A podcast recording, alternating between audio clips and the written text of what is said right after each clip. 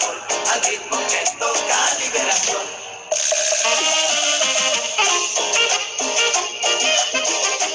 Ay, bien, la burbuja llegó. La burbuja llegó. Llegó. Sí, Llegó. Chavos entonces. sí. Vea, rayo. Llegó la burbuja. Bienvenido al podcast de 12 Magnífico, aquí como siempre. Bueno, no como siempre, lo voy a explicar después. Con Rico Chaman, que Ricky no estuvo la semana pasada. No, no. No estuvo la semana pasada. Eso es, bueno, hace dos semanas. cierto. Hace dos semanas, yo creo que fue que grabamos. Sí, dos que- semanas. dos semanas, así que aquí estamos ya, el crew está completo. Claro Eh, que sí. Y bueno, antes de hablar pues del tema que todo el mundo pues quiere escuchar,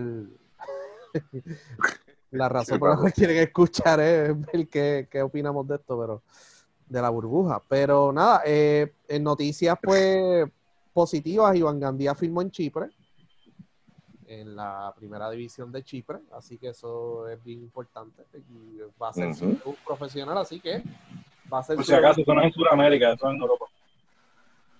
Sí.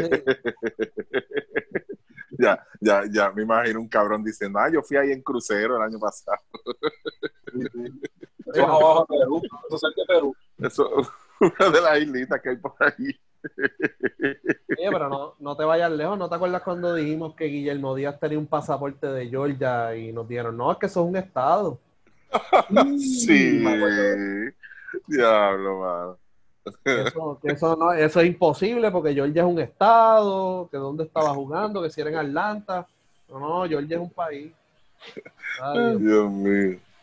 Crea fama y acuéstate a dormir, de verdad. sí, sí, sí, sí.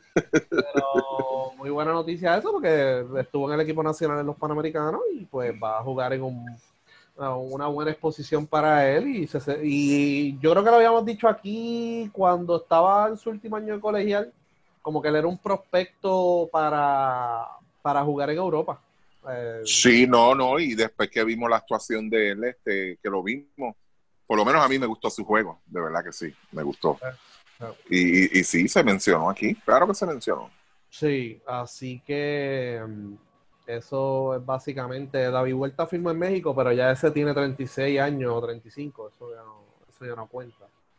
Eh, que siga jugando ahí en México con Fuerza Regia. Eh, los amiguitos que están en Nicaragua, pues eso es un despelote allí lo que tienen. Está Zambrana, Gastón, Jared Ruiz, Yesrel de Jesús, eh, Saber Zambrana, no me acuerdo si lo mencioné. Eh, Ahí llegó, Gastón llegó a Nicaragua. Gastón llegó a Nicaragua. Ah, Ay. Mejor ni ver las fotos, de verdad. No, olvídate de eso. Si usted es el apoderado de San Germán, no vea. No vea las fotos, de verdad. Este, y nada, eh, por lo menos Argentina va a tener una burbuja, son dos burbujas si no me equivoco, y Colombia va a tener una burbuja eh, también, y allí firmó Jonathan Rodríguez. Eh, fuera de eso, pues ya Isaiah Piñeiro está jugando en Letonia, Tyler Davis llegó a Corea del Sur. Eh, ¿Quién más me fue? Hay varios, hay varios. Kyle Viñales está Este- jugando en Lituania. El mismo, ¿dónde está Letonia? ¿En Europa o Asia? Para los amigos fanáticos. Letonia. Ajá, En Europa, porque tú sabes que se pasan diciendo que le ganamos a un europeo. exacto. Entonces, Corea del Sur en Asia. En Asia, exacto. Sí, sí, nosotros enseñamos de geografía también aquí, no se crean. Sí, sí, Y entonces Nicaragua está en Centroamérica, ¿ok? sí. ¿Y Colombia? En Sudamérica, bañadas por las aguas del, del Caribe. Ay, Dios mío, el Señor. Mira, entonces, Ajá. eh, esos son, pues, básicamente los... Ah, Gary Brown está jugando súper bien en Italia. Eso, Sí. anotó, lo tienes que yo verificar, había anotado 20 puntos. Eh, pero está jugando súper bien en Italia y eso es buenísimo para él, la exposición que él, pues, ya está como que a un paso de llegar a ese nivel de Euroliga, que lo, que lo miren bien para Euroliga.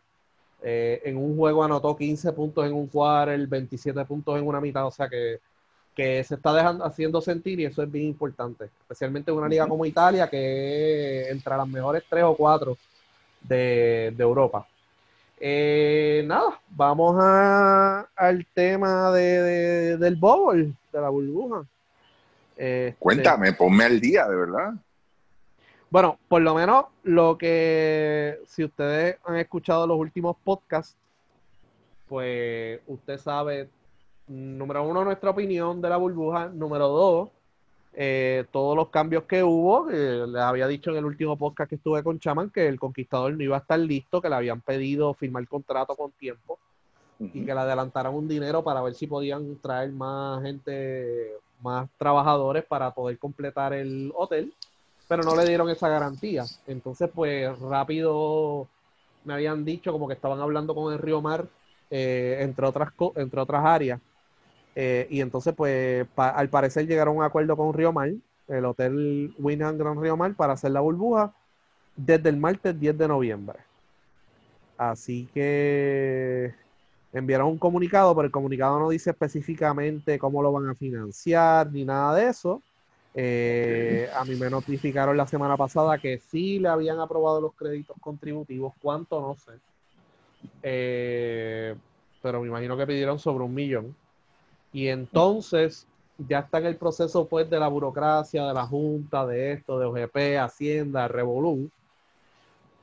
Por ende, ese dinero directamente no va a estar. O sea, él, no va a poder, eh, ¿cómo te digo?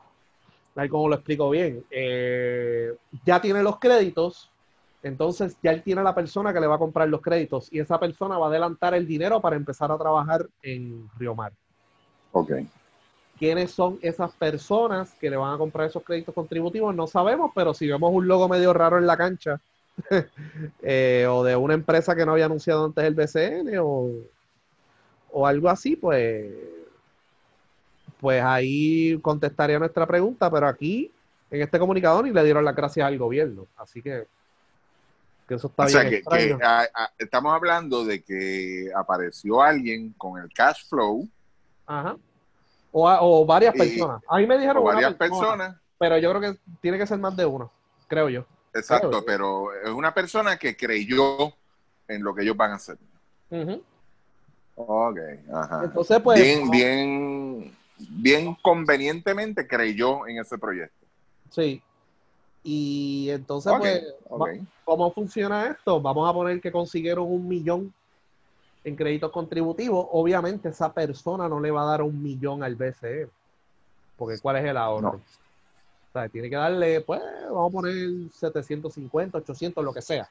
Eh, y yo creo que 800 es muy alto, pero anyway, estamos dando un ejemplo. Y pues esa persona, mira, como yo sé que me vas a dar esos créditos que están, en totales vamos a ponerle, por poner un número, un millón de dólares, pues te voy a adelantar tanto y te, y te voy a pagar y te voy a dar toda esta cantidad para que puedas correr la burbuja. Eso fuera de que los, los auspicios que hayan conseguido, que supuestamente habían conseguido y que dos auspicios, que lo habíamos puesto en la cuenta de Twitter, para Sí. pues, dos auspicios grandes. Y entonces, eh, la realidad es que no... Que no fue, inve- no, no, lo de los auspicios no, no, no fue inventado, fue ellos mismos lo que lo dijeron en su presentación. en su presentación de mercadeo que se le Exacto. entregó a los, pro- a los auspiciadores, candidatos auspiciadores o a los auspiciadores que ya tienen y a otras personas pues que les interesa que se unan a, a este esfuerzo del BCN. O sea que, que por eso fue que nos llegó. Eh, la-. Eh, pero lo que no podemos darle mucha... no podemos, no tenemos todos los elementos de juicio para saber si esto está 100% seguro en el sentido de que, ok, apareció este inversionista, pero ¿qué falta? Dicho eso, yo no creo que Ricardo Dalmau se haya tirado un comunicado diciendo que esto va a ser en Río Mar y todo esto sin tener los chavos. Creo yo. ¿Eh? Yo sí te puedo, yo sí te puedo decir que Felo Rivera se tiraba la maroma de anunciar la burbuja en Río Mar sin los chavos. Esa te la, esa te la compro. Pero Ricardo Dalmau no creo que se haya tirado una maroma de decir, ajá, la burbuja va a ser en Río Mar sin tener los chavos. Sí, debe tener mínimo un 60 o un 70% de, de- del dinero para eso. pues. ¿Para dónde voy con esto? Si al BCN le falta dinero que tiene que salir del bolsillo de los apoderados, le digo desde ahora que no va, esos chavos nunca van a llegar. Lo digo desde hoy. ¿Ok? Ahora, si tiene lo suficiente en créditos contributivos y auspiciadores para cubrir los costos de la burbuja, pues está bien. No, no va a haber problema, creo yo. Y siempre puede haber un problema que el inversionista diga, ah, para el carajo, no, voy a, no te voy a dar un peso más o lo que sea. Eso puede pasar, pero él puede ir donde otra persona y decir, mira, tengo un millón en créditos contributivos y te los va a comprar. Solo que, ¿sabes? Hace falta, necesitamos más información para decir, ok, esto, esto está 100% seguro de que eh, económicamente se va a dar. Creo yo, no sé. No sé si Ricky tiene algo. Sí, yo, yo tengo, yo tengo un comentario rápido. Este, generalizando. El BCN y su fabulosa y majestuosa junta, o sea, los apoderados, se tardan prácticamente, calculando aquí medio, de 170 a 175 días. Nos tienen ahí al punto, al borde de qué vamos a hacer, no saben qué van a hacer. 170 días sin saber, nos tienen a todo el mundo en el limbo, fanáticos, apoderados, jugadores, a nosotros. 170 días y se anuncia un proyecto que ya tan complejo, porque no deja de ser complejo, una burbuja es compleja en todo el sentido de la palabra por todos los factores que nosotros hemos mencionado aquí. Para empezarla en 56 días, sea usted el juez, de verdad. Haga usted la decisión, de verdad. No sé, no sé. Aquí hay algo verdad. importante también, y yo creo que por lo menos podemos sacar al BCN, lo que estoy hablando del, cuando hablo del BCN ahora, es Ricardo Dalmao y sus empleados. Ya ellos hicieron lo suyo. Ahora ellos tienen que confiar en esos 10 apoderados que hagan su trabajo. Porque él no los va a cuartelar desde el día uno. ¿Me? No. No. Para, para practicar, o sea, que hay una logística que ya ellos la saben, o sea, no es algo nuevo. Pero Por si eso, te- su, Ajá. restarle a esos 56 días, 14 más. Estamos hablando de que en 40 días, cada apoderado tiene que tener su, su equipo ya formado, tener los nombres por lo menos, ver cómo va a bregar con ellos. 40 días. No, menos, menos, ¿sabes por qué? Porque Pues sí, porque que- los que tienen que traer de afuera. quedan 15 días para octubre. Exacto. Ellos dijeron que iban a tener un mes de pretemporada. Quedan 15 días. Que eso es imposible. Lo más lógico sería dos semanas. Pero no tan solo eso, pero tú vas a traer jugadores que están en el exterior que Sí. tienen que guardar cuarentena, que me imagino yo que será parte de, de- de la comple- de lo complejo que es la burbuja. Porque tampoco es de que bájate del avión y vente ponte el uniforme. No. O sea, estamos hablando de que prácticamente, como tú dices, y gracias por mencionarlo de octubre, que en octubre 15 ya tú tienes que tener ese roster, tienes que tener esos jugadores aquí. Ujú. Sí, pero lo, lo que a mí me preocupa, lo que a mí me preocupa es esos 10 equipos que traigan esos jugadores de afuera y que hagan el protocolo tal y como se lo van a decir. Nah. Desde ahora Ok. se los digo. ¿Ok? Y ellos no tenían, y pueden desmentir todo lo que quieran, pero esto me lo dijeron varias personas que estaban en esa reunión. Ellos pretendían que la primera prueba fuera en Río Mar. Eso no puede ser. Y ya se lo dijeron, que no puede ser en Río Mar. En esto, Wow. en esto, tú tienes que ser disciplinado. Y como yo leí, pues hice, pues leí de la burbuja de Argentina y cómo le iban a hacer y todas estas cosas. Y entrevistaron a un presidente de club y dijo, bueno, esto puede quedar o muy bien o muy mal. Y lo mismo lo estoy viendo acá. Es lo mismo. O la burbuja de la NBA pudo haber sido, ahora mismo, pues muy bien, sí ha habido sus problemas, pero han sido, hasta uno hasta se ríe. Pero ha sido muy bien. No, muy buena. Y pudo haber sido algo muy bien o muy mal, porque imagínate que hubiese habido cinco jugadores infectados dentro de la burbuja. En el mismo hotel se, podían infectar 60, 70 jugadores, se jodió la burbuja, ¿me entiendes? Esto puede quedar muy bien o muy mal, y hasta ahora ha quedado muy bien. Y entonces el BCN, por lo menos Ricardo Dalmao, ahora apuesta a que estos otros 10 equipos tengan que hacer una burbuja, ellos por allá, que la hagan bien y confiar que esos jugadores cuando lleguen con el negativo de sus respectivos municipios, no hayan salido a janguear, no hayan salido a supermercados, no hayan salido a Walgreens, no hayan salido a echar gasolina. O sea, es una logística bien, bien, bien, bien complicada, pero lo que para nosotros analizar esto bien necesitamos, número uno, saber cómo económicamente esto se va a dar fuera de los créditos contributivos, porque yo dudo que los créditos contributivos cubran el costo de todo esto. Tiene que haber pues auspiciadores, Guapa tiene que poner chavos de los derechos de televisión, hay que ver si le pidieron dinero a los apoderados. ¿Ves? Cuando tengamos todo eso, como yo dije en el podcast pasado con Chaman, si a cada apoderado le piden 10 mil pesos, yo digo que okay, es posible. Pero si le piden a cada apoderado 100 mil pesos, no se va a dar. Es la realidad. O sea, esos chavos no van a llegar. Y entonces vas a quedar mal con el hotel. Porque ya diste los chavos para empezar. Pero los chavos para saldar no los tienes porque estás contando con que te suelten chavos. O sea que primero hay que ver cómo es esto económicamente. Si el 100% lo cubre, eh, estoy hablando del 100% de la burbuja, no estoy hablando de las nóminas ni nada de eso, porque eso es cada apoderado por su lado. Estoy hablando Exacto. de la burbuja. La burbuja. Si eso lo cubre 100% de los créditos contributivos, pues del lado del BCN no hay mucha preocupación de mi parte. Donde sí está la preocupación es que estos 10 equipos, estos 10 apoderados, hagan lo que diga el protocolo que les van a entregar. Y para eso hay que gastar. ¿Qué gastar más? De yo, yo, no le veo, que al día de hoy, o sea, tú me puedes decir que, que tengo los chavos, los, eh, yo no le veo ningún beneficio a esto, a la celebración de esta burbuja, de este torneo, tanto para los apoderados como para el BCN, como para los fanáticos. Sí.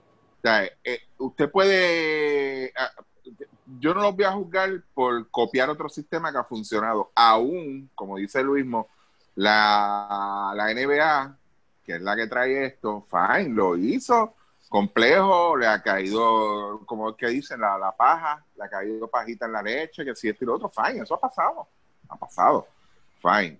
Pero pues ellos están viendo un, éxito relativo, pues tampoco van a decir, wow, esto eh, encontramos América y de ahora en adelante vamos a jugar más que en burbuja. No, no es así. Es de que han podido sobrevivir, pero, pero, pero, hay contratos multibillonarios detrás de todo eso. Multibillonarios. Hay mucho, todo el dinero que genera la NBA, que era la preocupación grande en un principio, ahí era entonces que iba a venir la pérdida de ellos. Y ese dinero no podemos dejarlo de generar de, de, de, de ingresos, de moverlo.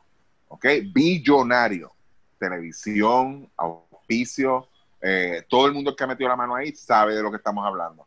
Pero el BCN, o sea, ¿qué beneficio?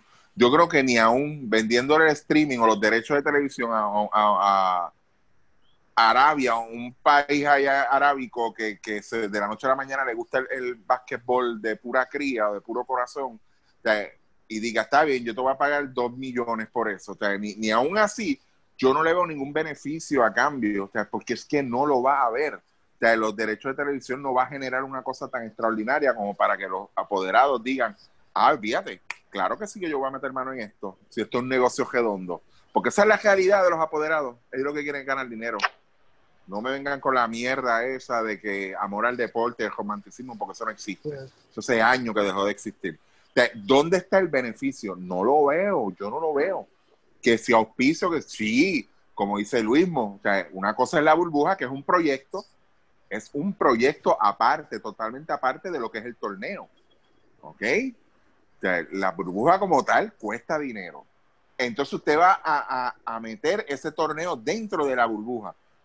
El gasto operativo nada más del torneo, los que son apoderados y nos escuchan, que yo sé que hay unos cuantos, si no tienen un soplapote que los escucha, háganle esa pregunta, háganse esa pregunta. ¿Cuánto me sale a mí operar un equipo durante una temporada y yo voy a ir a un torneo que vuelvo y digo, lo veo más que un capricho, lo veo como un capricho de alguien o de unos cuantos para insertarla dentro de una burbuja que ya de por sí, costo efectiva, no me va a dejar nada. Sí, tengo el dinero por los fucking créditos contributivos. Ah, ok, gloria a Dios. Pero qué beneficio. Sea, cuando usted cierre esa caja al final de, de la burbuja y del torneo, cuando, cuando coronen el nuevo campeón 2020, o sea, dígame cuál es el beneficio. Dígame cómo usted va a cerrar esa caja. Si la va a cerrar en jojo o no. Porque es que no veo, tú sabes. No es que, mira, si juegas, si tú no juegas, vas a perder 25 millones de dólares. No. Si tú no juegas, vas a perder 30 millones. No, eso no va a pasar. ¿Entiendes?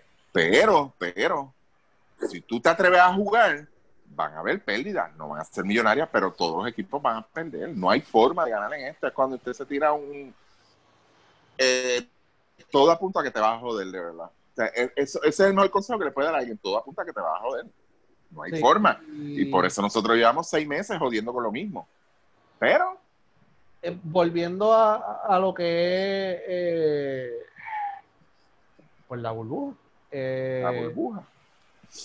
siempre y cuando haya disciplina y hagan las cosas como se las dicen, no creo que haya problema, pero es confiar en esos días apoderados.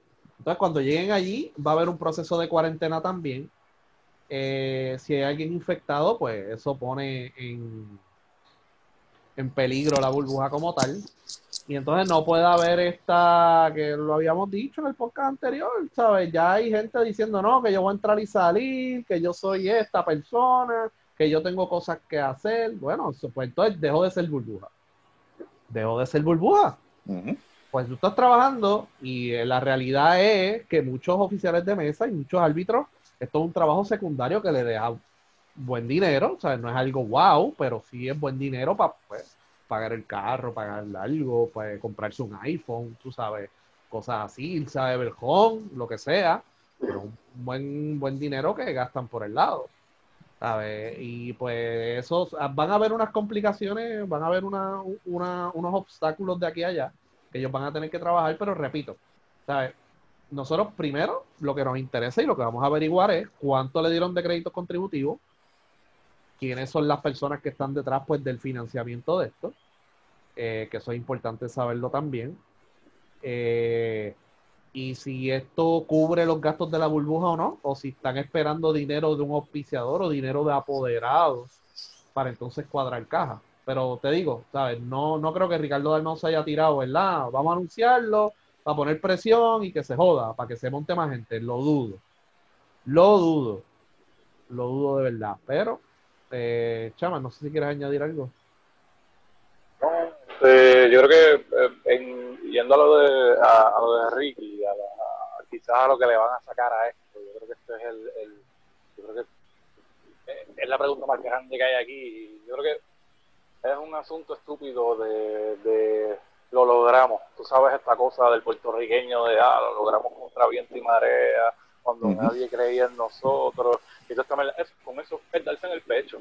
Básicamente es darse en el pecho para luego, tres meses después, estar con los anuncios de, de que si no, que yo voy a, este, a, a recesar, que si esto no, eh, esto de la burbuja no nos fue tan bien, tú sabes, esto no, no nos bregó, tú sabes, es ese tipo de cosas. Yo El, el mejor ejemplo, el mejor ejemplo fue lo que dijo Ricky. Tienes el PUA, sacaste una gran Cherokee y ahora te diste cuenta que no la puedes pagar. Exacto. que hay muchos así. Sí, sí. Te doy, te puedo dar fe de eso, de verdad, y después les digo por qué.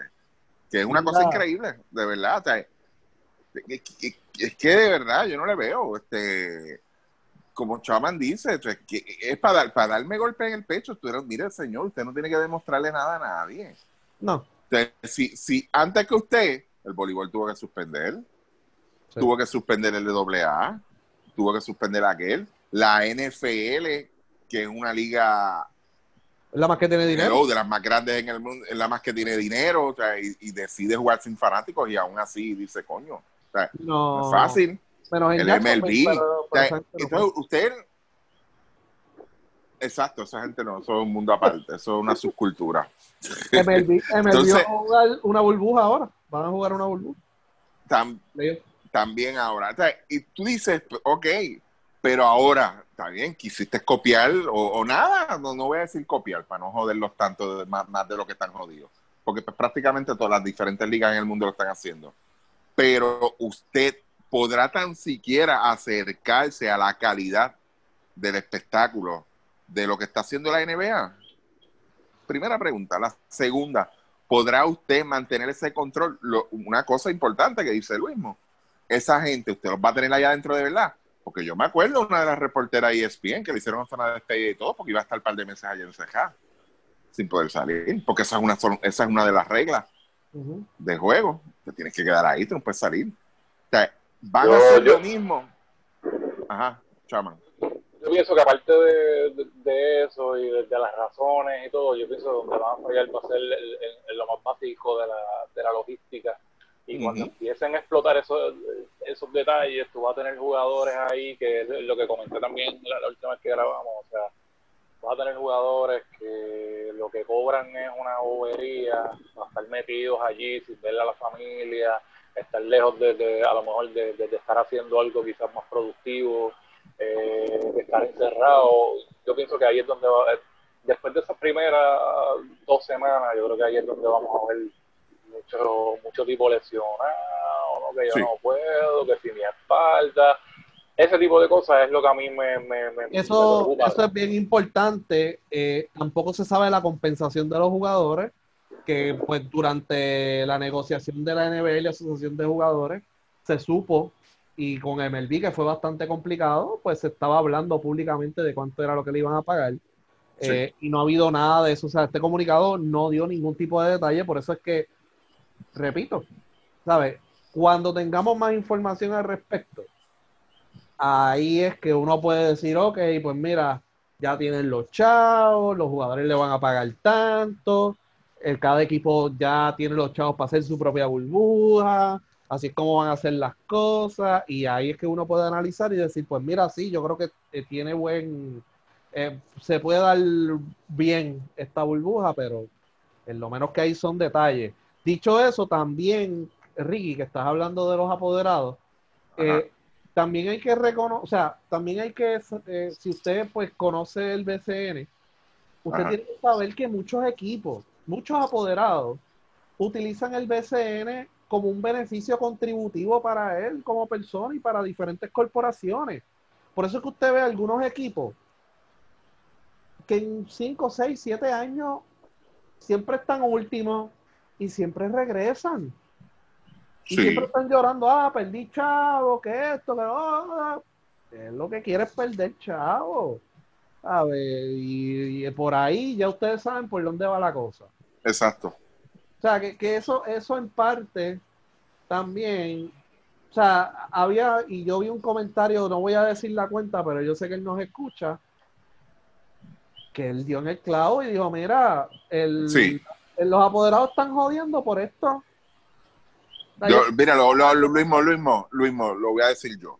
Yo lo voy a decir. O sea, y la persona, yo sé de quién estás hablando y no voy a mencionar el nombre, porque lo- el que lo siga sabrá. Pero están el, el comentario fue en esta línea. ¿Están locos por jugar o por lavar? No voy a decir más nada.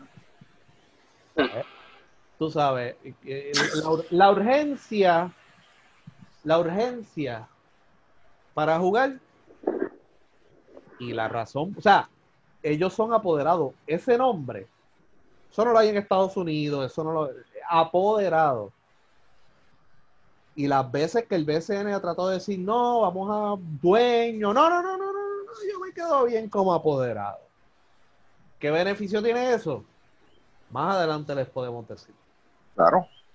Pero, Y, ese, y eso es lo que se está viendo, de verdad, que ese desespero. Lo, lo que, pero cuando tú ves equipos que llevan 10 años quedando último y siguen jugando y siguen jugando y siguen jugando y siguen jugando y siguen perdiendo chavos y siguen perdiendo chavos, dices, pero ven acá.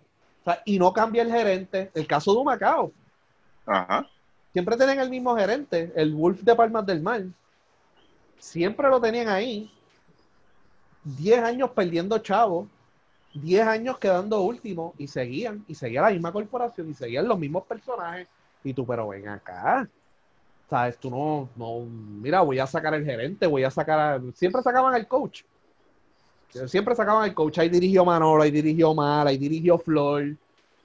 Siempre resolvían todo votando el coach. Seguían trayendo la misma miel de jugadores. Cuando tenían un jugador bueno lo vendían. ¿Sabes?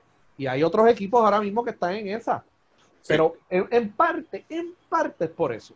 Específicamente en parte es por eso. Eso del capricho y esas cosas. que necesito jugar. ¿Ves? Es la, es la realidad. o sea, Es la realidad. y lo- ahora, la pregunta es, o sea, va- vamos, a, vamos a la otra parte. ¿Qué, ¿Qué tanto yo puedo lavar si yo no voy a meter muchos chavos tampoco en esto? Eh, Pero olvídate. Juegas Esa- ahora, juegas ahora y juegas en marzo. Exacto, pero esa es, la, esa es la realidad del caso. o sea, está bien, ok, si a mí me están dando este dinero por acá, este alivio, vamos a ponerlo de esa forma y vamos a poner el caso de lo que usted está diciendo, mira, para correr el torneo yo necesito de cada apoderado, vamos a poner una suma de 25 mil dólares. 25 mil dólares por 10, pues saca usted la matemática. Creo que es muy, un cuarto millón, que yo creo que es muy poco. O sea, para correr el torneo tal como ellos lo quieren correr. Ah, eso, eso, eso sin contar lo que ellos tienen que gastar para traer la gente de afuera, para pagarle. Exacto, el gasto operativo. Eso, eso era lo que iba a mencionar. Eh. No sé, de verdad, yo no, yo me reafirmo en lo mismo. Yo no le veo sentido a esto, a menos que no sea otro propósito. O sea, no veo, lo, lo seguiré. Yo sé quizás, sí sospechamos y, y sí quizás este, tenemos esa espinita de que pueden ser con otras intenciones, pero para mí no deja de ser un mero capricho, como dice Chaman, darme en el pecho de que ah, lo pudimos hacer. O sea, Sí. que vuelvo y digo, te estás arriesgando a todo. O sea, Ujú. te estás arriesgando a todo, como tú dijiste, Luis Morita, de que si o, o queda muy bien o queda muy mal. Para mí, para mí, tú sabes, va a quedar muy mal, de verdad. Porque, ¿por, por qué dice muy bien o muy mal? Porque si no hay nadie positivo y todo el mundo jugó y se, dio todo, pues ok, pues quedó muy bien. Pero si hay un positivo y, y con, con el- con lo contagioso que es esta enfermedad, pues entonces se te contagian 30 jugadores, se jodió la burbuja. ¿Entiendes? Que por eso es que ha sido, esto ha sido algo casi hasta militar lo que ha hecho la NBA. Porque si, si se contagia un jugador, pues estuvo en contacto con los jugadores que practicó. Y, con, y los jugadores que jugó también se pueden contagiar, más el staff, más los coaches. Estamos hablando de ya 50 personas. ¿Entiendes? Entonces, pues tienen que suspender, o posponer o cancelar. ¿Sabes? Ese es el peligro que hay ahí.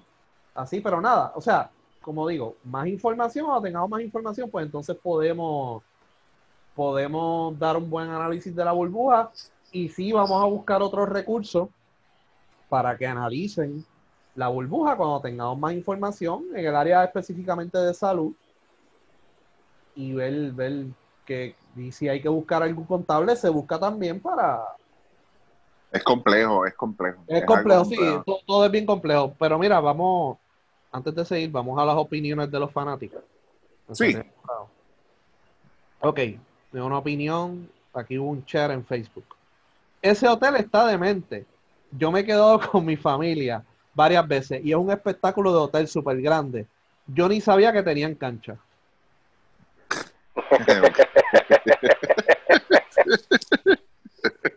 No le, va- le vamos a poner, no le voy a decir el nombre obviamente, vamos a ponerle José.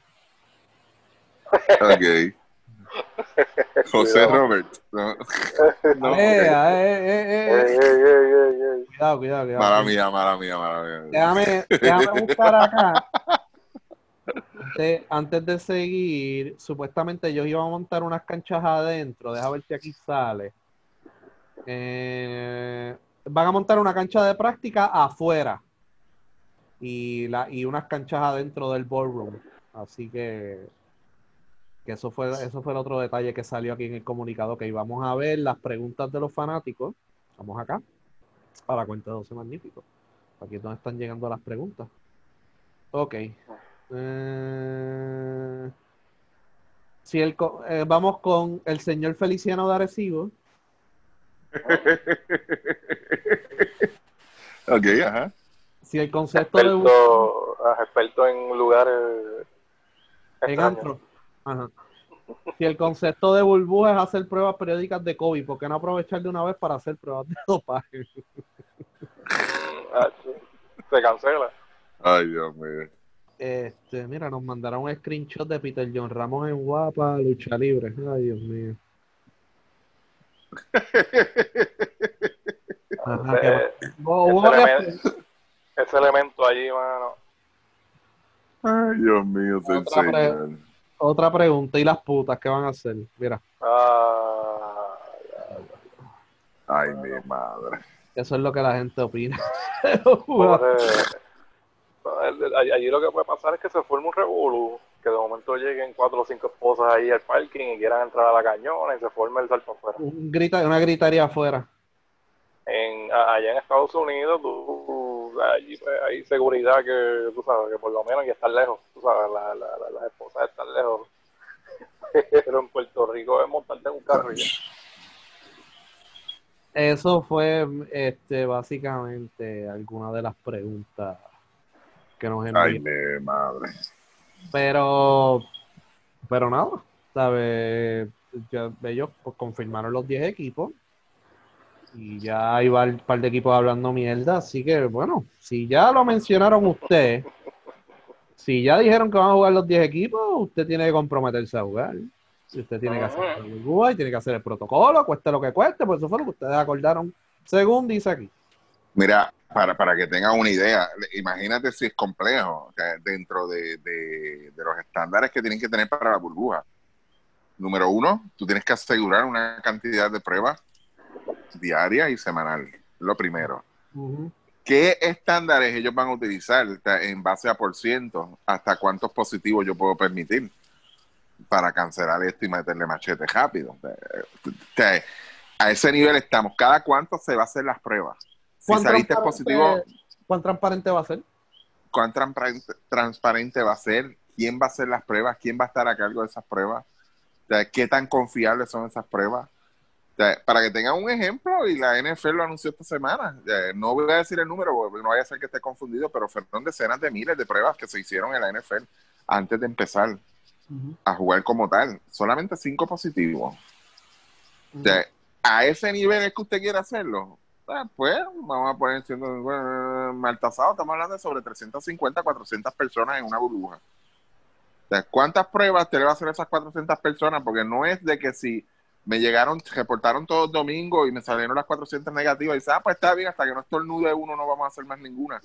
Eso no es así. Sí. Eso no es estás y estás en un hotel, o sea, en el caso de un positivo que tú vas a hacer, por lo menos allá en la NBA, pues ellos tienen allí pues, montado, como quien dice, pues un, un muñequito, pero imagínate que sea alguien, una torcedura en el tobillo que tú vas a hacer, ¿lo vas a sacar de la burbuja? ¿Dónde lo vas a llevar? Porque que allí no- Ah. hasta donde yo sé, en el hotel no hacen MRI, en el hotel no hacen este rayos X, que yo sepa, tú sabes, no sé. Ya, eh, Claro, eh, que alquilar ese equipo por lo menos y tener tecnólogos allí. Exacto, y, tiene, y tener los tecnólogos allí el, el tiempo que dura el ¿Y torneo. quién más, Ricky? Porque tú sabes de eso, yo no sé.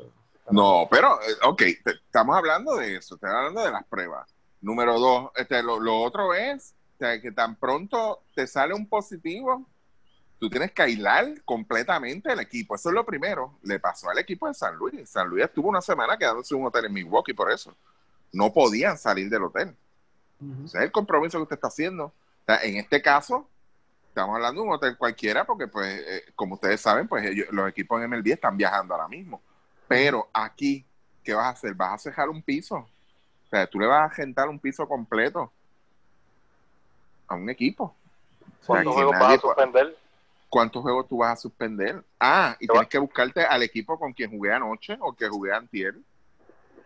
O sea, y también hacerle lo mismo. Y si suspendes una semana, es una semana más en el hotel que tienes que pagar. Es una semana más en el hotel, porque aquí no hay break para dobles juegos ni nada de eso como están haciendo en MLB. Sí, Aquí no hay break. Pelotato arregla fácil.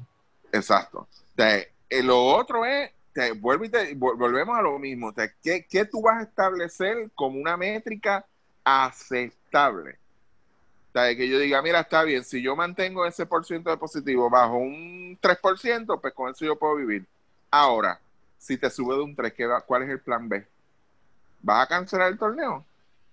Porque tienes que tenerlo puesto ahí en las cláusulas, se tiene que cancelar el torneo. ¿Quién va a supervisar? ¿Dónde está el, el- el famoso task force? El task force este médico. que tienes que tenerlo. ¿qué es lo que vamos a hacer en caso de? ¿Cómo se va a, a desinfectar todas esas áreas comunes que ellos usan? No, y, y, y burbuja es burbuja, o sea, si yo soy un empleado de BCN y yo digo, no, me voy para casa.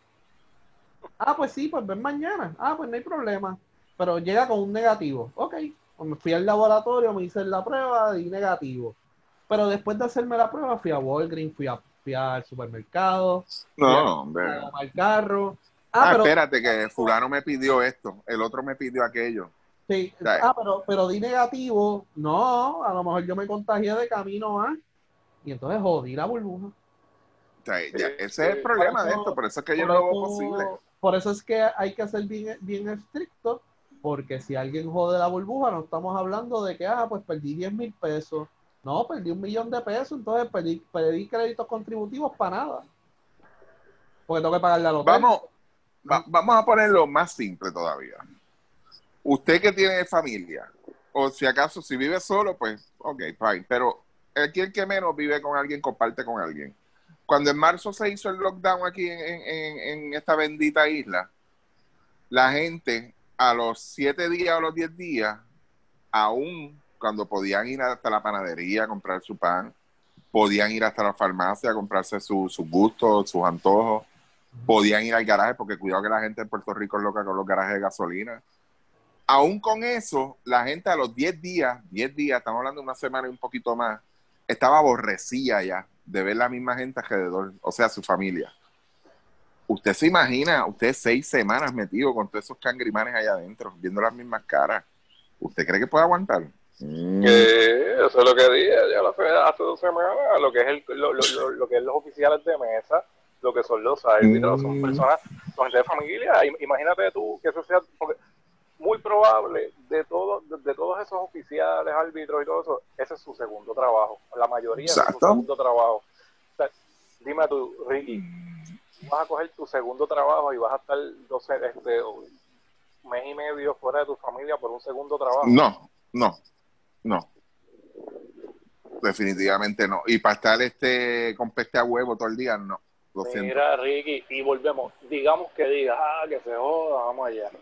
A las dos semanas pasa algo en tu casa que tú eres la persona que tú resuelves, o tú eres la persona que, o en, este caso que volvemos, puede ser una mujer también, que hay mujeres también trabajando como este, de mesa, lo que sea, y tú tengas que regresar a tu casa para bregarle algún tipo de situación familiar, porque tú eres la, la- la cabeza de esa familia, tú no, o sea, tú no eres este el fulano, el árbitro de la NBA, que cobra un billete grande y todo esto, que puede pues, darse el lujo de lo que sea y todo el tiempo estás viajando, no. O sea, estamos hablando de que tú, eh, posiblemente, pues tú, o sea, el dinero que estás recibiendo de ahí es un dinero que tú recibes aparte y el trabajo tuyo regular tienes que dejarlo.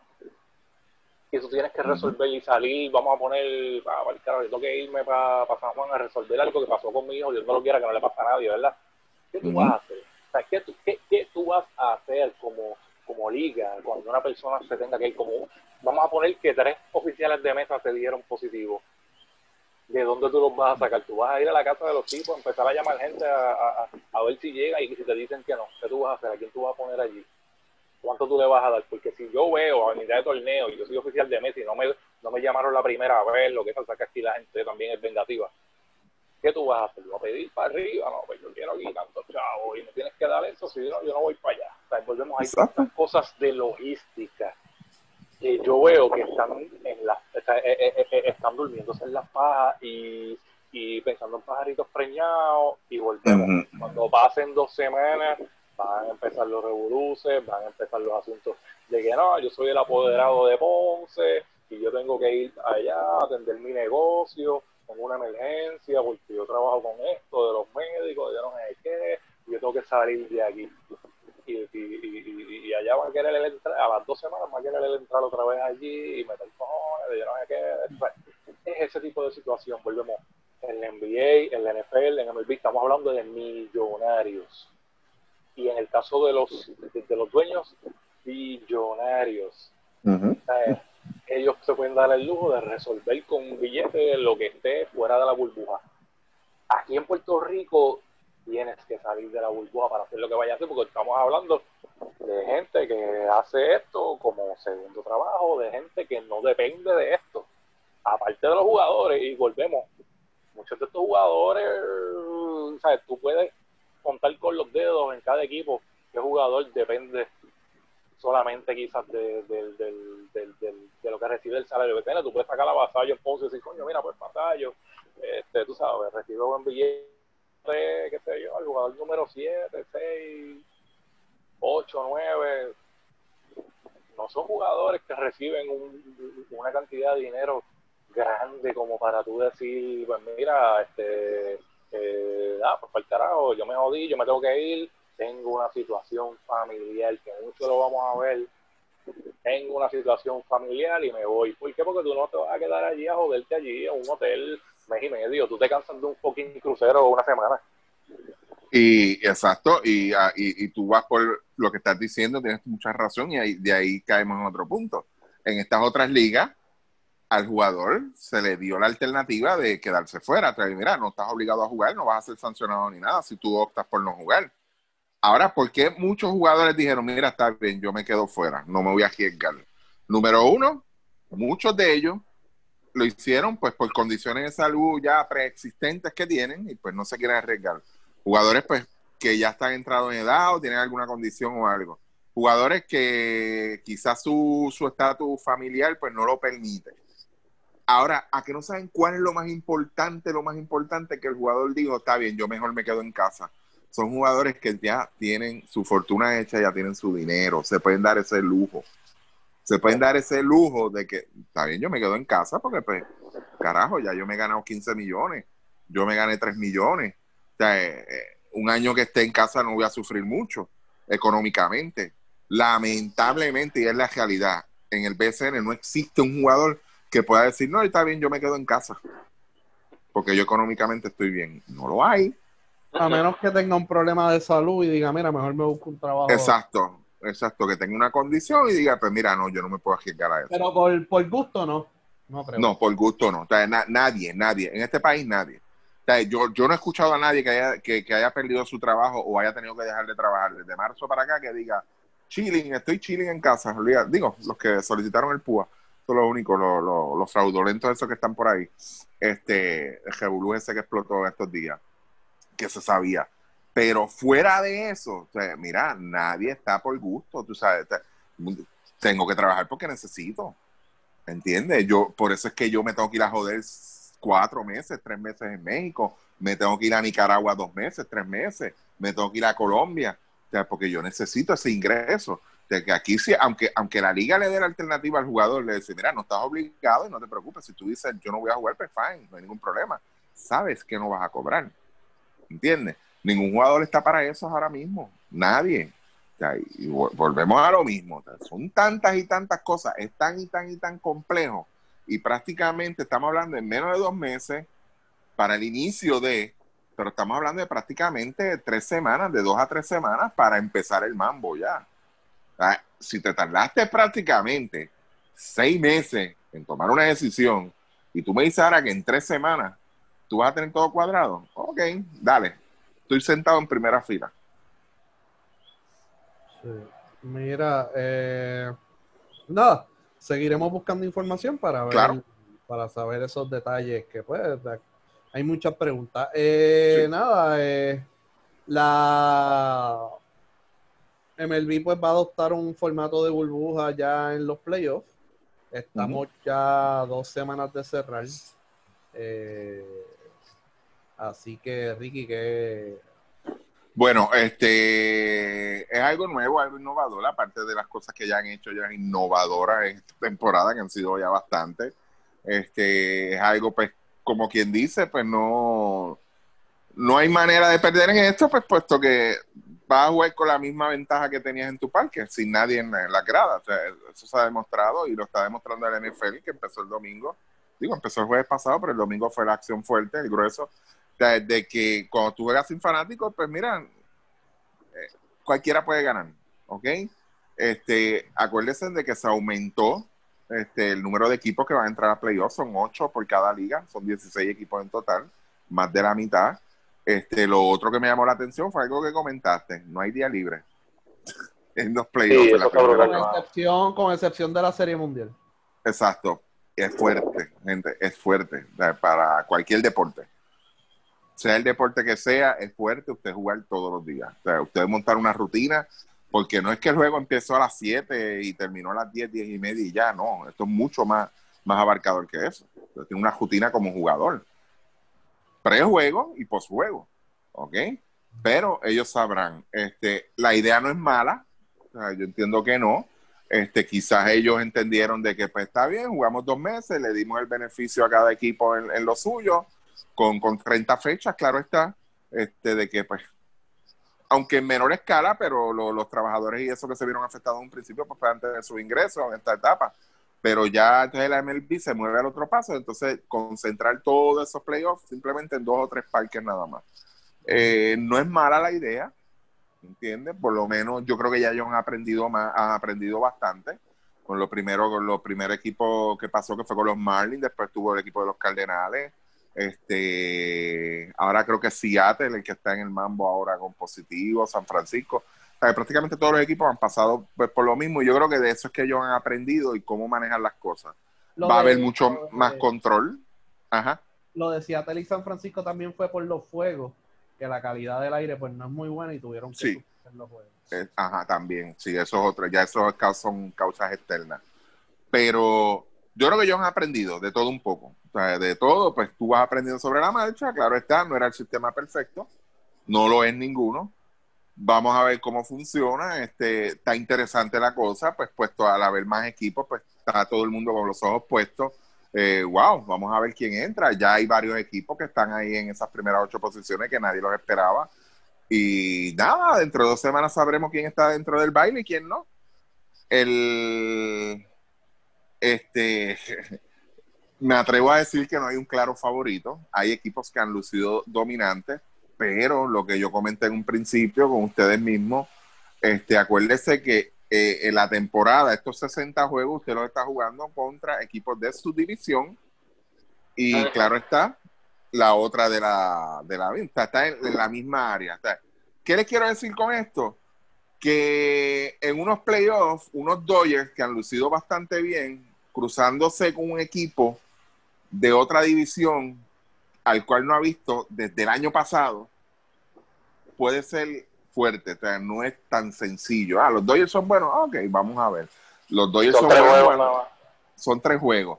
Los Dodgers son buenos que está bien jugando contra quién, contra San Francisco, el mismo San Diego, Colorado, Arizona, Houston, Anaheim, sí, pero vamos a cruzarlo entonces acá, que eso era lo que pasaba antes cuando era una serie mundial de verdad, que la americana y la nacional no se veían la cara en, en, en todo el año y podían pasar dos y tres años y tú no veías a esos jugadores, ¿entiendes? Pero esto es lo mismo que va a pasar ahora. Son dos meses, pero de ahí para allá cualquiera puede ganar. Son tres juegos, como dice Chaman.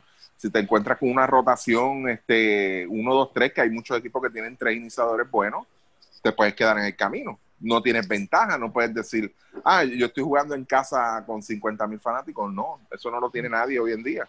Tú sabes. Oye, es un y en una vacío. serie y en una serie que tienes que ganar dos juegos que es esa serie de tres el, el, el asunto es que si tú vamos a ponerle un ejemplo equipo que tú mencionaste ahora mismo los Dodgers se tenga que cruzar con, con los Cubs por decirlo así porque y a quien tienen que, que batearles a Darvish que es tremendo pitcher tú sabes. Está, está trepado Te este sacan- año. y si te y si te sacan ese primer juego ya estás contra la pared. El que gane ese Exacto. primer juego ya está contra la pared y, y, y, y- y ahí, y ahí va a ser el detalle el, quién va a ser ese pitcher que tú vas a tirar en ese en ese juego. Le están llamando wildcard realmente no es wildcard eso es como que con unos cuartos de, de final verdad pero eh, pero básicamente pues de tres juegos. Pero es como tú dices va a ser bien interesante porque la estrategia ya no ya básicamente pues no sería la misma sí vas a ver los equipos de esa primera de, de esa primera ronda, pero ya esa segunda ronda de, de los últimos cuatro es como tú dices, va a ser bien. Sí, este, bien- dame, dame un minutito rápido para decirte, si fueran hoy los playoffs en la Liga Americana, Chicago White Sox contra Cleveland, Mm, peligroso. Tampa Bay contra los Yankees, Uy, también muy bueno. Houston contra Oakland, Houston contra Oakland. eh. Mines- ajá, Minnesota contra Toronto, ¿Ok? En la nacional, aquí viene la sorpresa. Los Dodgers contra San Francisco. Nadie daba San Francisco. Filadelfia contra los... Sí, Filadelfia contra los Cubs. Atlanta contra San Luis. Y San Diego contra Miami. Para que tengan una idea. O sea, de eso es lo que estamos hablando. O sea, no es fácil. Aquí nadie puede decir, ah, olvídate. Eso los Dodgers se lo llevan. Eso es de los Yankees. Eso es de aquel, esto, esto. De verdad que no.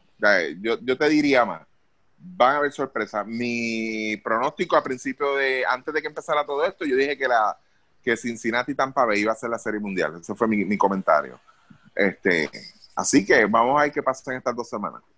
Yo pienso que si se va a ser bien importante. Hello. Sí, Cincinnati ahora mismo no está adentro. No, pero se va a colar, se puede, se puede colar, vamos a ponerlo. todavía, todavía tienen break, sí, están todavía hay juegos, yo creo que del, del, del, del, okay, como, a dos juegos. Yo pienso que, si esto le funciona a, las grandes ligas en, el sentido de, que esto les deje rating y, que puedan medir lo que son las fanaticadas de estos cuatro equipos adicionales, yo pienso que esto es algo que lo van a considerar seriamente para dejarlo. Y yo pienso también que es para beneficio también de la misma liga y de la misma competitividad. Y me explico, había leído hace como más o menos como un mes, cuando todavía los Yankees estaban en primer lugar, sabes que están los escritores de New York que pues a veces pues se van por encima de, de, la razón, ¿verdad? Y el tipo pues que, quería establecer un punto en el que, ah, esto de tener ocho equipos no funciona porque mira los Yankees, todo lo que han, todo lo que han gastado para estar en el primer lugar y no es conveniente que tú gastes y que entonces tú vayas a perder con un equipo que llega octavo. Y yo me, me eché a reír porque dije, mira, mano, todavía esta gente está peleando por un espacio. ¿Y qué pasó? Quedaron en segundo lugar. Todavía, claro, falta todavía que quedan dos semanas más. Pero a lo que voy, o sea, pueden ser los Yankees gastando, puede ser el equipo de los Marlins que no gasta. Al final del día, al final del día le están dando la oportunidad a la liga a tener más juegos de playoff, a que los fanáticos llenen esos juegos de playoff en los próximos años, obviamente este año no, y tienes la oportunidad quizás de, de, de, entonces de, de que entonces esos equipos que entonces sabían que podían ser favoritos botando la casa por, por, la ventana en términos de dinero, ya ahora lo van a pensar dos veces. Y le estás dando entonces oportunidad a otros equipos a quizás a, entonces a gastar porque tú no me vas a decir a mí que al tú ver que los Marlins, un equipo como los Marlins que tiene la oportunidad de entrar, entre, tú no me vas a decir a mí que entonces equipos de abajo como San Francisco, que San Francisco también está en pelea, ya el año que viene van a decir, espérate, yo puedo hacer la diferencia en mi equipo con dos firmas más. Exacto. No, como, no como en años anteriores, que lo que tienes es cuatro equipos compitiendo, tres equipos básicamente, porque los, otros dos equipos pues son los que se pelean en el wildcard, ¿verdad? pero tienes la oportunidad y al tú tener oportunidad tú vas a gastar porque tú dices, mira, olvídate, ¿qué es lo que hizo, qué es lo que hizo Toronto? Yo puedo entrar a octavo y olvídate que si yo doy el palo en, en, en, en esa primera serie del Wildcard, no nos coge nadie. En el es importante el momentum. Sí que la, inversión no, va, no tiene que ser grande, es como tú dices, a ley de una o dos firmas en lugar de tú tener tres equipos invirtiendo en la americana o cuatro equipos en la nacional invirtiendo dinero, que casi siempre son los mismos, los, los mercados grandes invirtiendo todo el tiempo, los mercados pequeños pueden entonces invertir y le van a quitar parte de esa inversión a los equipos grandes. Entonces, yo pienso que buscar, sí, no, tienes toda la razón, estoy de, acuerdo contigo. Entonces, tú vas a hacer a todo el mundo mirar a, a Dios. ¿Qué hizo Miami que le funcionó? ¿Qué hizo Tampa Bay? Aunque todo el mundo sabe lo que ha hecho Tampa Bay en estos últimos años. ¿Qué hizo Toronto, como tú mencionaste? ¿Qué hizo esta gente? ¿Qué hicieron estos equipos que se supone no estuviesen aquí y están aquí peleando? Entonces tú haces mirar, tú puedes, eh, tú vas a reestructurar y dices, coño, espérate, yo no tengo que estar metiendo tanto y tanto y tantos millones. Yo lo que tengo que cuadrar esto. Con que yo llegue en, esos primeros ocho, de ahí para adelante nadie me coge. O sea, esa es la actitud, la actitud que debe ser, de verdad. Está súper interesante, te lo digo a pesar de, pues, lo que ha pasado y de que pues, mucha gente no le resulta todavía atractivo, pero el que le gusta el deporte le gusta, sea como sea y como, como se juegue. sea, este, en este caso, los 30 equipos entraron con las mismas, como digo yo, las mismas reglas. O sea, lo, como dicen por ahí, lo que es igual no es ventaja. O sea, que todo el mundo entró con las mismas oportunidades de llegar hasta donde están ahora. Así que vamos a ver qué pasa en estas últimas dos semanas. Mira, eh, para cerrar, que somos Ajá. un detalle del, del bowl, y después los dejo con, con, una, con un chiste de esta, para que vean los personajes que hay ahí. Este, nada, el formato es nueve, nueve juegos de temporada regular por equipo. Entran los mejores ocho, van a estar en la misma sección. La primera ronda, que es cuarto final, uno contra ocho, cuatro contra cinco, dos contra siete, bla, bla, tres contra seis. Al máximo de tres juegos. Y la semifinal y final, al mejor de cinco. Esos son los, el formato de la burbuja. Y entonces, hay un apoderado preocupado porque tiene marca de 0 y 5. Ajá. Sabe- todos saben quién es. Ajá. Ya todo. Mire, señor. Muy buena gente. Yo no tengo ningún problema con él. Si usted tiene 0 y 5, 2 y 3, ¿qué importa? Si usted llega a octavo y cruza con el primero, ¿cuál es la, ven- cuál es la ventaja que tiene el primer lugar? en estos momentos, en una burbuja. Una- Uno. Entonces, ahora mismo primero está Mayagüez y Guayama. Porque qué importa si llega a octavos, noveno, ¿sabes? ¿Qué- ¿Cuál es el problema, bueno? ¿Sabes? juega, juega, juega para ganar los nueve y ya. Ya está. Mira qué fácil. Ah, no, porque no puedo empezar 0 y 5, es que no te va a llegar nadie. Ay, mi Ah, madre. igual de jodido, 0 y 0, 0 y 5, tú sabes. Y si llegas a octavo, pues mira, mano. Lo importante es clasificar. De 10 entran 8. Tienen un 80% de posibilidad de, de clasificar. Ese por ciento es, más que más que bien, de verdad. Mano. Ah, eh, ellos son los que deciden. Mira, cancelaron la burbuja de voleibol porque a uno se le fueron tres jugadores. No vengan con las mismas jaiberías. De que, ah, yo no voy a jugar porque no tengo a nadie. Si ya se comprometieron, ya le dieron palanca a esto, hay que, hay que jugar. exacto, tienen que llegar hasta el final. ¿Ustedes tuvieron cuántos días, eh, Ricky? 170 días más o menos, mal calculado. Es más que suficiente para saber si vas a tener los jugadores, si no los vas a tener y todas esas cosas. Así que ya es muy tarde para estar peleando. Hay que pelearlo hace tres meses. Pero pues, Sí, este. Nada, Eso- pues.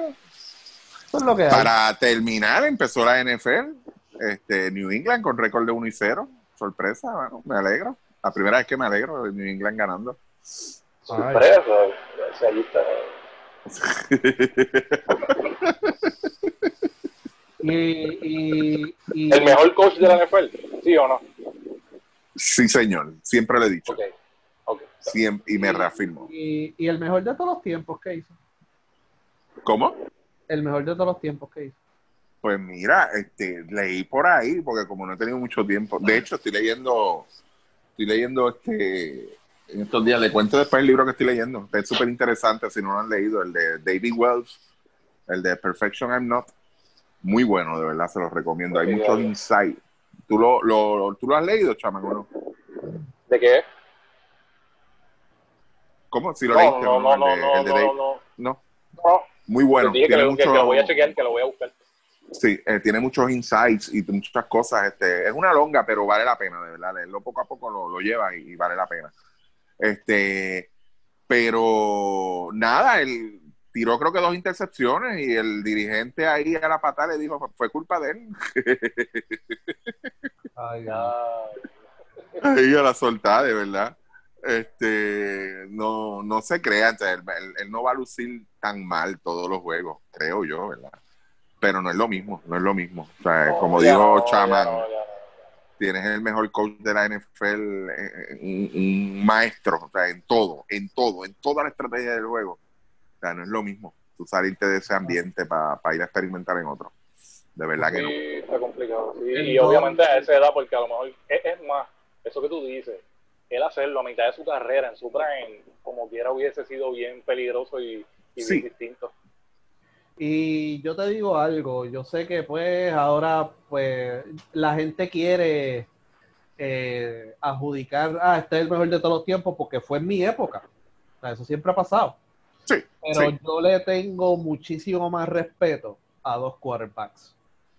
Bart Starr y Joe Montana. Sí. El, la, NFL que jugó Brady después del 2003 es totalmente diferente a la NFL que jugó Joe Montana. Sí, sí. Y él, y él tuvo mucho que ver con ese, esa, ese cambio de las reglas, de, de todo, de toda la estructura del juego como tal, para los quarterbacks. Sí, sí, sí, sí. Así que no estoy diciendo que él no es, tú sabes, él es bueno. A ver, Sí. pero y que lo mismo pasa en la NBA y no, que LeBron es el mejor. Entonces empiezan a joder con el otro. Sí, es verdad. No, entonces, entonces, cuando Jordan estaba, ah, no, Jordan es el mejor. Y cuando Karim Abdul-Jabbar estaba, no, Karim es el mejor. O sea, que es algo generacional también. Pero yo No, no, y para, y para tirarle la toalla a Brady. O sea, él con quien quería jugar era con Nueva Orleans, porque supuestamente Brice se iba a retirar. O sea, que él quería un equipo ya montado y competitivo.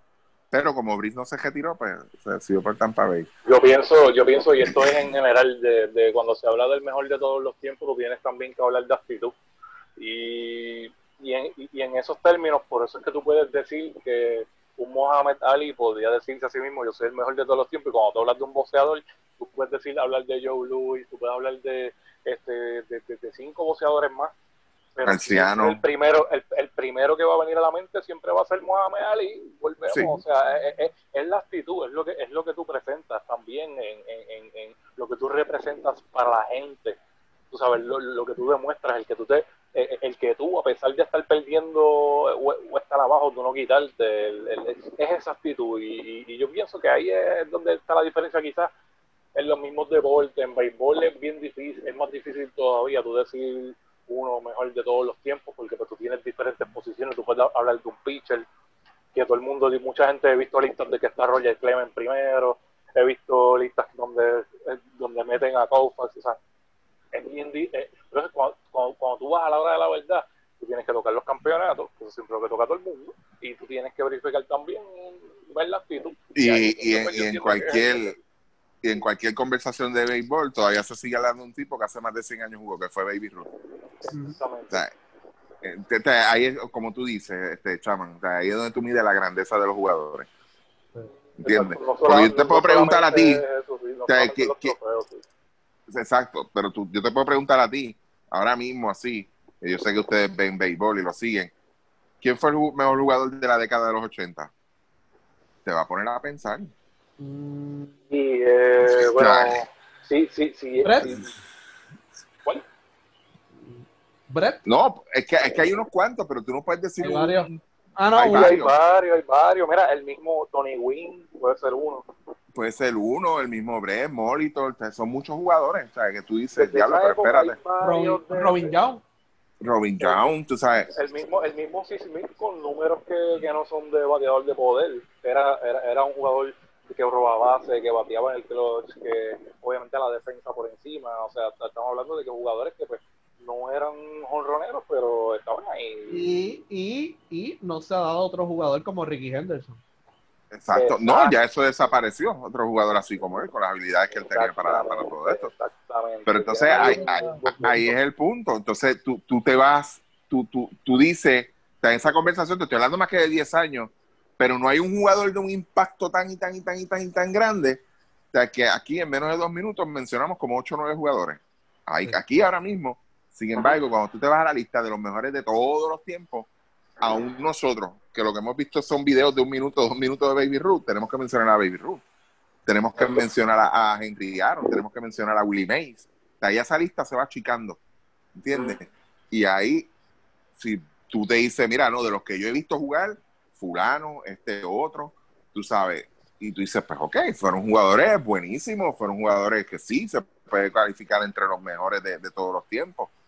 Pero es, es lo que yo te digo, es bien difícil tú ponerle este sello a un solo jugador, como dice Luis Mo con el caso de, Brady. O sea, cuando tú tienes que ir atrás, bajo qué condiciones jugó este, cómo jugó aquel, qué era lo que se enfrentaba a este. Ese mismo equipo de, Pittsburgh de los 70, el de Terry Bradshaw. O sea, eso, era cascara de coco, porque el más, más fuerte que jugaba en la NFL era los Steelers de Pittsburgh. Por lo tanto, ya tú sabes que todo el mundo lo que venía era matarte. ¿Entiendes? Y tú, y tú empiezas a comparar y a sacar, y como dice Luis, es, bien, bien, bien, bien importante, y yo le voy a añadir una cosita más para irnos. O sea, lo otro que tienes que añadirle es que a partir de Brady, o el juego cambió, el quarterback se le protege demasiado, o sea, durante estos últimos 20 años ha habido mucho cambio con eso, y más que todo es, búscate, y yo no sé si se lo había mencionado antes, New England jugaba en una división donde están los Jets, Buffalo y Miami Dolphins. Búsquese el récord de esos tres equipos durante esos 20 años. ¿Ok? Donde tú estás jugando 6 de 10 juegos, a la- de los 16 juegos, 6 de 16, todos los años contra esos tres equipos. Y búscate el récord de esos tres equipos. Eh, y yo no estoy menospreciando lo que ha hecho Brady, porque él fue el que lo ganó, no lo ganó más nadie. Pero cuando tú, tú ves la competencia que hay entre esos tres, tú dices, "Mm, no sé. Tú te mueves a otra división como la división del Este en la Nacional, equipos como Nueva York, Filadelfia, Washington, Dallas. Dices, espérate, aquí de todos dan batalla todos los años, son equipos con mucho mejor récord. La misma división sur, la misma división norte, a pesar de, estar este Detroit ahí. Son divisiones, son divisiones mucho más fuertes, más competitivas, ¿entiendes? Que la que él estaba. ¿Entiendes? Y el ejercicio lo pueden hacer. Vamos, mira, del 2000 a 2019, ¿cuál era el récord de los Dolphins? ¿Cuántas veces fueron los playoffs? El récord de Buffalo, ¿cuántas veces fueron los playoffs? Y el récord de los Jets, ¿y cuántas veces fueron los playoffs? Y tú jugabas 6 de 16 juegos contra esos equipos. O sea, no digo más nada. Eh, de lo que de lo que ven ahora de la, de, de la NFL, eh, ¿cuáles deben ser los, los cuatro equipos? Los mejores cuatro equipos, dos y dos. Mira, eh, lo que pasa es, yo iba a hacer un escrito antes de empezar la temporada, pero es que no hubo pretemporada. Entonces, yo lo que estoy, la conclusión que yo llegué es, déjame ver las primer, el primer mes. Y de ahí yo puedo decir, sin temor a equivocarme, bueno, me puedo equivocar, obviamente, pero puedo decir, con basado en mi análisis, que estos son los mejores cuatro o cinco equipos. Porque ahora mismo, mira, Washington ganó, Jacksonville ya ganó y Jacksonville estaba rankeado como el peor equipo de la liga, que está en reconstrucción, cambió y, y siguió haciendo cambios, siguió sacando jugadores del roster y ganó. O sea, que, que todo el mundo está como que en el mismo sitio ahora mismo y mientras vaya pasando la temporada, y yo pues déjame darme cuatro semanas para después yo escribir del NFL y eso es lo que voy a hacer ahora mismo. San, Fra- San Francisco, San Francisco perdió. San Francisco perdió, ¿sabes? Si tú vas a decir, ah, pues los mejores cuatro ahora mismo, pues, el que ganó el Super Bowl, el que fue al Super Bowl, Green Bay, Ujú. eh, Eh, eh, eh, eh, Baltimore, Kansas. Baltimore lució fuerte, Kansas City. Eso, eso, pero de aquí a cuatro semanas yo creo que, que ah, podemos decir, ok, mira, este equipo está ready para dar el salto, este equipo está jugando bien y consistente, así, así sucesivamente. Y mencionó lo de San Francisco porque San Francisco fue al Super Bowl y perdió con Arizona. Sea, que Arizona prácticamente era la cherry de esa división ahí. Sí, sí. Eh, equipos que para mí que han lucido bastante bien sin tener un, un hype demasiado espectacular. Tennessee lució bastante bien anoche. sí. Eh, me sorprendió. Eh, como eh, Kansas City, pues ya todo el mundo espera lo de Kansas City. ¿Entiendes? El, el, el punto es, eh, y es lo que he dicho de Kansas City, Mahomes ha lucido espectacular hasta ahora. En la corta, en la corta carrera le dieron muchos millones, muchos, muchos, muchos millones. Vamos a ver si puede mantener una carrera así como la misma carrera de Brady, o la misma carrera de Big Ben, o la misma carrera de Aaron Rodgers. Tú sabes, no, no estamos hablando de tengo un periodo de cinco años buenos y ya, no, no, no. Una carrera que, que sea buena durante 10, 12, 15 años o más allá.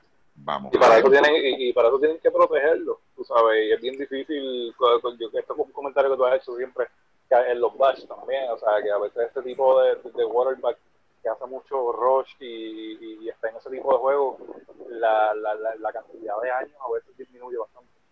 Sí, yo te digo, mira, eh, eh, ya que Luis me lo mencionó ahorita, el, el caso de Montana, de esa, de esa vieja escuela, de lo que yo pude ver allá en, en los 80 y eso, Joe Montana era el mejor. No hay más nada que buscar. Joe Montana era una cosa aparte, ¿entiendes? O sea, tú te, te mueves a esta época así, sea, y, y hay un quarterback que a mí siempre se me quedó con la, se me quedó en la, en la mente de, de lo que pudo haber hecho. Y aún así hizo mucho y es Michael Vick. Michael Vick estaba cabrón, de verdad. Sí. Eh, Michael Vick era otra cosa. Tuvo los problemas legales que tuvo y pues nunca pudimos ver quizás este, hasta dónde él era capaz de llegar. Pero Michael Vick era tremendo quarterback, era muy bueno, tenía, ten- era, era el, el- el jugador de todas las herramientas, de verdad que sí, era muy bueno, muy inteligente, corría, tenía tremendo brazo, eh, sabía jugar, sabía jugar al fútbol, pero se jodió. Este, y, y así hoy en día hay dos o tres que le falta. Si tú te buscas los últimos cinco o seis años, todos estos quarterbacks que han sido pick número uno, búscatelos a ver ahora dónde están, porque se han ido todos por el chojo prácticamente. O sea, no hay ninguno así que tú digas, ah, mira, fulano, este pues puede ser que de aquí a par de años pues explote, sea, pero que sea consistente desde, desde su primera temporada full regular. Vamos a ver qué pasa de aquí en adelante, de verdad. Pero no es algo que te va, número uno, que te vaya a asegurar un campeonato, sea, un Super Bowl. Y número dos, que tenga una carrera que diga de, de 10 a 15 años, no, es bien raro esos casos así hoy en día, de verdad. Y si usted no ve NFL y quiere entretenerse, un juego de Kansas City, un juego de Baltimore. Y Lamar Jackson Ujú. está a ese nivel de Michael Vick, de verdad. Está, está, es una cosa ridícula. Sí, le, Lamar Jackson, lo único, y esto es peligroso, lo que voy a decir, IQ. Le hace falta un poquito más de IQ. Y se vio en los playoffs el año pasado. Eh. O sea, yo creo que no fue capaz de tomar decisiones dentro del juego. O sea, que un quarterback con, con un IQ alto y, y saber a lo que se está jugando y con qué se está jugando, o sea, son decisiones que tú tienes que tomar prácticamente en tres o cuatro segundos. Y ahí fue donde él falló. Vamos a ver cómo viene este año. Porque la habilidad él la tiene. Tiene el brazo, tiene las piernas, tiene equipo, tiene buena defensa. O sea, es, es- es muy buena. Pero hay que ver en la, en la- a la hora de la toma de decisiones. A ver. Él era, eh, Baltimore era el favorito el año pasado. Cuando ya llegaron a la, Sí, a- Sí, a- para mí sí. a la, a la divisional, era Cuando llegaron a playoffs, sí. porque tenían ventaja local, pero nada. sí. Este, Pero, exacto. eh, Chaman, ¿tenías una pregunta? Sí, mira, quería preguntarle a, a Ricky, digo, y a ti también, a Morphy, este, ¿qué tal les pareció la semana pasada lo del día de Clemente, las reacciones? Eh, para mí, en- o sea, el movimiento está hace años. Ok, lo que hicieron me encantó, de verdad. Yo creo que es una gesta bastante bonita, a pesar de todo lo que ha pasado en MLB este año. Pero la verdad, yo creo que, que no sé si es porque es Pittsburgh, pero la vi media insípida, media sosa. No sé quién es el que está fallando. Si es el mismo Pittsburgh con el movimiento, si es MLB, que los tiene aguantados, o sea, tú, está bien, el leash, tú sabes, los tienen ahí, no, no, no mucho, o, o- pero hace falta más, más empuje, y no necesariamente de la Junta de Control Fiscal ni del gobierno de Puerto Rico. Eso tiene que ver con MLB. sí, porque aquí rápido meten la joya política. No, o sea, es, es como que la vi, como que sí, a mí me encantó, de verdad, y la iniciativa, y qué chévere. Yo siempre he dicho, siempre he dicho, desde que tengo uso de razón, que los tres números que nadie debe utilizar en grandes ligas son el número 3 de Baby Ruth, el 42 de Robinson y el 21 de Clemente. Esos son los únicos tres números que se deben retirar. Más nada. No busquen más nada. O sea, esos Yo son los tres que- números que hay que retirar. Pero no sé, hay alguien que está fallando, no sé quién es, de verdad. Para mí que es Pittsburgh. Es Pittsburgh, tiene que ser Pittsburgh. O sea, Yo pienso que, Porque es yo que de pienso que verdad- el, el empuje podría venir también de los mismos jugadores latinos y eso fue lo que me gustó. Primero se habló de que los jugadores puertorriqueños podían usar el 21, toda esta cosa.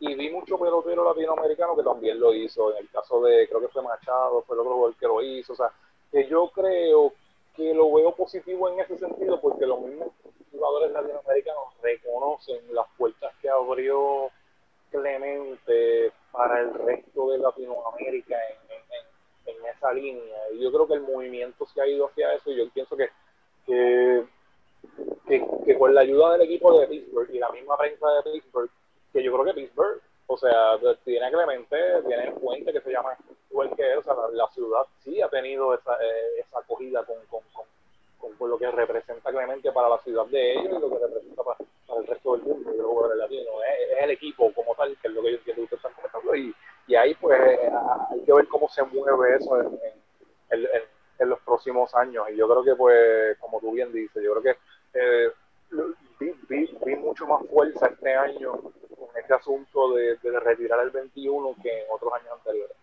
Sí, sí, Bueno. sí, sí, se ha manifestado. Y, y, y voy a decir algo. Me pueden caer arriba, no me importa. Me pueden decir lo que quieran decir. Peores cosas se han escuchado. Pero yo creo que el movimiento tendría más efectividad y quizás lograría más cosas si los Clementes no estuviesen envueltos. Eso es así. Totalmente de acuerdo, 100%. Sí. Hoy, hoy leí un Sí. artículo y no voy a opinar de ese artículo porque voy a buscar data, porque aquí la prensa también no, no se atreve a preguntar, pero ya, ya me explicaron uno de los chanchullos que tenían cuadrado. Este, nada, eh, lo de Clemente obviamente también eh, en cuestión de redes sociales también fue orgánico, porque pues lo de la pandemia, la gente no tiene mucho que hacer y vea el día de Roberto Clemente y todo el mundo le compró una camisa de Roberto Clemente, se la pusieron, aunque fuera de esa de pulgueros y todo eso, y eso es bueno. Y eso es bueno. Pero yo entiendo que Pittsburgh, eh, Puede hacer que- más. como dijo Ricky cuando lo de Edgar Martínez, mira, Seattle no está haciendo un carajo, y tres años después fue que empezaron a hacer y llegó el Fame. Y llegó Exacto. Fame, así mismo. Pues yo, pienso que es, es exactamente eso mismo. Sí, Así que yo creo que, que Pittsburgh, y obviamente Pittsburgh pues no está al nivel que estaba hace, tú sabes, hace un tiempo atrás que estaba en playoff y todo eso. Y no es un mercado muy grande tampoco, pero yo entiendo que ellos deben hacer más. Y en Pittsburgh han hecho mucho más por honrar la memoria de Clemente que en Puerto Rico. De eso no hay duda. Definitivamente. Lo han hecho bien, pero, pero yo creo que se puede hacer más. Nada, muchachos. Sí, no, no. Nos fuimos. Excelente, nítido. Oye, no hablamos de aquel. Ah, Ah, se dañó el podcast, hay que grabarlo vámonos, otra vez. vámonos, vámonos, Me vámonos, cago en la O.